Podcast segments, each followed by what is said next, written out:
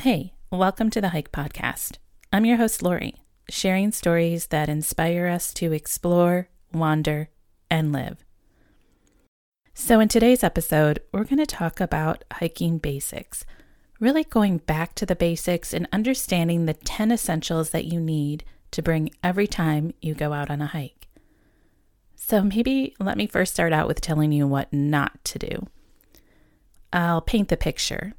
I was coming down from Brushy Mountain via the Trillium Gap Trail in the Great Smoky Mountains National Park. And I think I may have had a bottled water with me and a cell phone that was quickly losing battery. Nightfall was coming on fast. So I get there, I'm coming to Grotto Falls and really starting to freak out for a moment, you know, because I wasn't sure if I was going to make it to my car before it was pitch black. There was no one else on the trail. I couldn't get cell service. And I didn't really tell anyone that I was going to stop for hiking. Yeah, I don't think I told anyone. So there you have it. I'm breaking all of the hiker's safety rules, right? You should tell someone that you're going to go hiking, bring the 10 essentials, and don't get yourself in that situation. Don't get yourself in a situation that you're going to panic. So let's talk more about the 10 essentials. What's really needed? What do you have to have in your day pack every time you hit the trail? So, of course, I did some research. You know, I went out to the REI side, I went to the American Hiking Society. I mean, you can Google 10 essentials and you get a lot of the same things back. But let's talk a little bit further about what goes into that and what goes in your pack. And I'll tell you what's in my pack now. I have a hard copy of a map and a compass. So, the first essential is navigation because you can't simply rely on a cell phone battery and an app to get you where you need to be. So, part of it is learning how to read a map and bringing that with you. And if it's a waterproof one, even better. And you can also take basic navigation courses at your local outfitter, um, Department of Natural Resources. So there's a lot of different opportunity to understand how to use a map and a compass. And many of them are free. So now let's talk about the water situation. Remember when I had just like one little water bottle with me? You know, depending on the length of your hike and if there's water sources along the way, in most cases for a day hike, you need at least two liters of water with you. And I definitely had one less than one liter.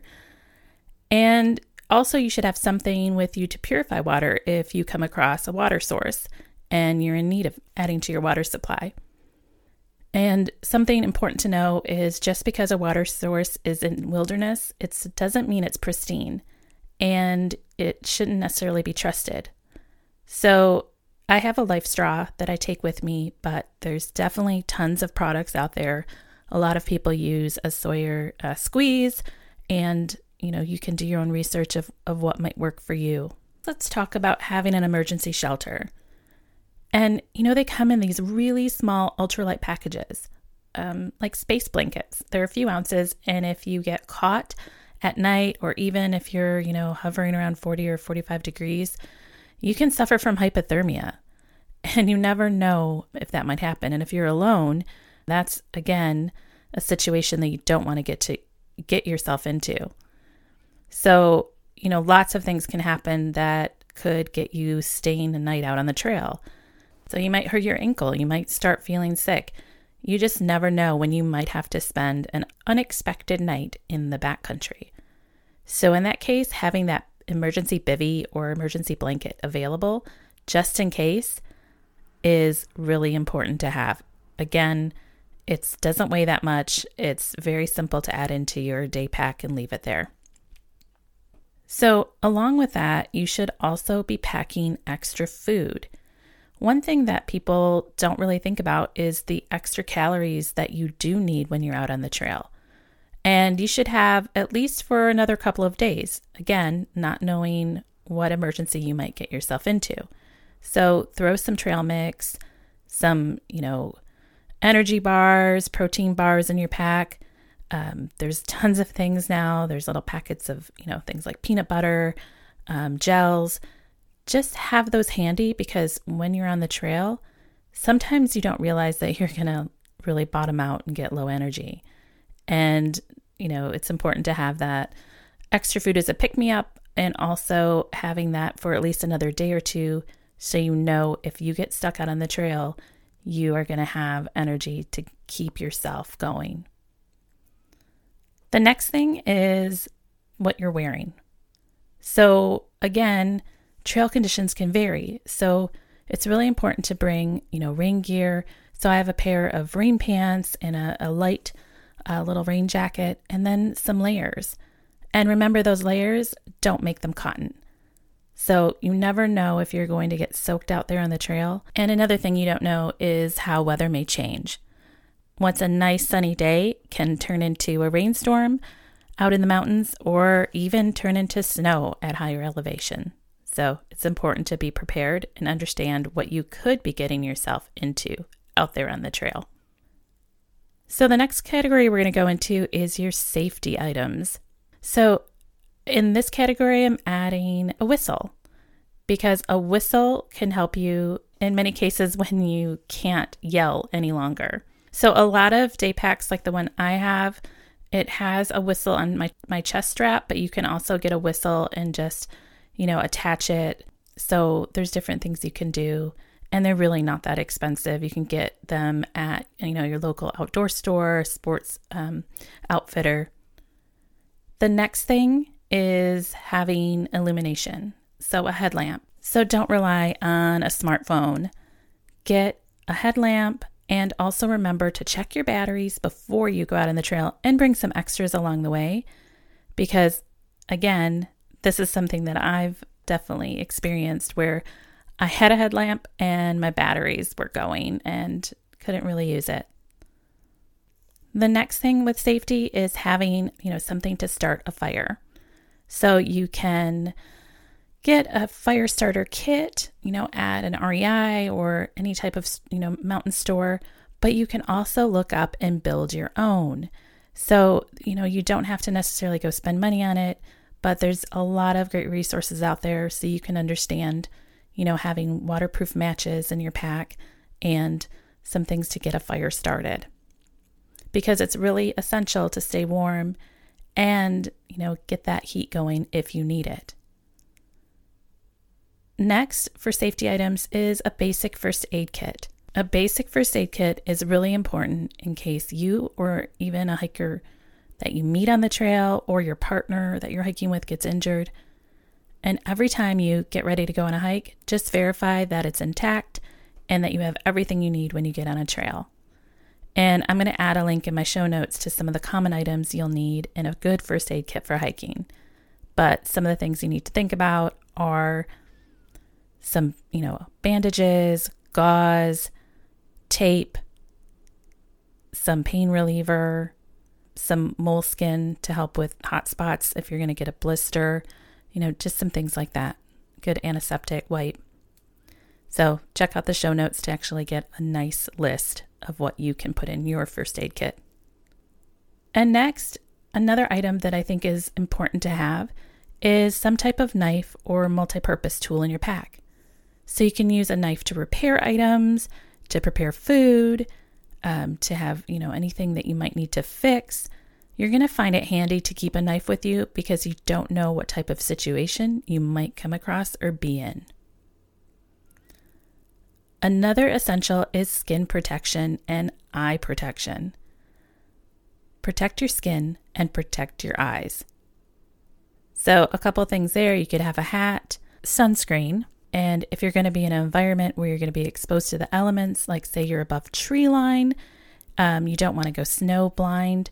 So, again, some having some good eyewear would be good in that situation. And don't forget chapstick for your lips as well. Next item appropriate footwear. So, when you're on a hike, you know, you need to make sure that you have footwear that works for the trail.